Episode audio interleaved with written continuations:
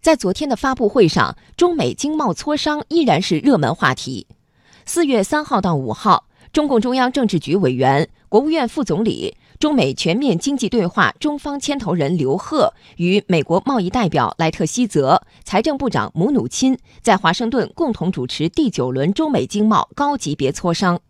双方决定就遗留的问题，通过各种有效方式进一步磋商。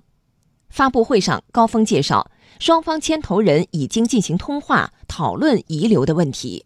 第九轮中美经贸高级别磋商结束以后，双方牵头人已经进行通话，讨论遗留的问题。下一步，双方经贸团队将通过各种有效的方式，保持密切沟通，全力以赴继续进行认真的谈判，朝着落实两国元首重要共识的方向努力。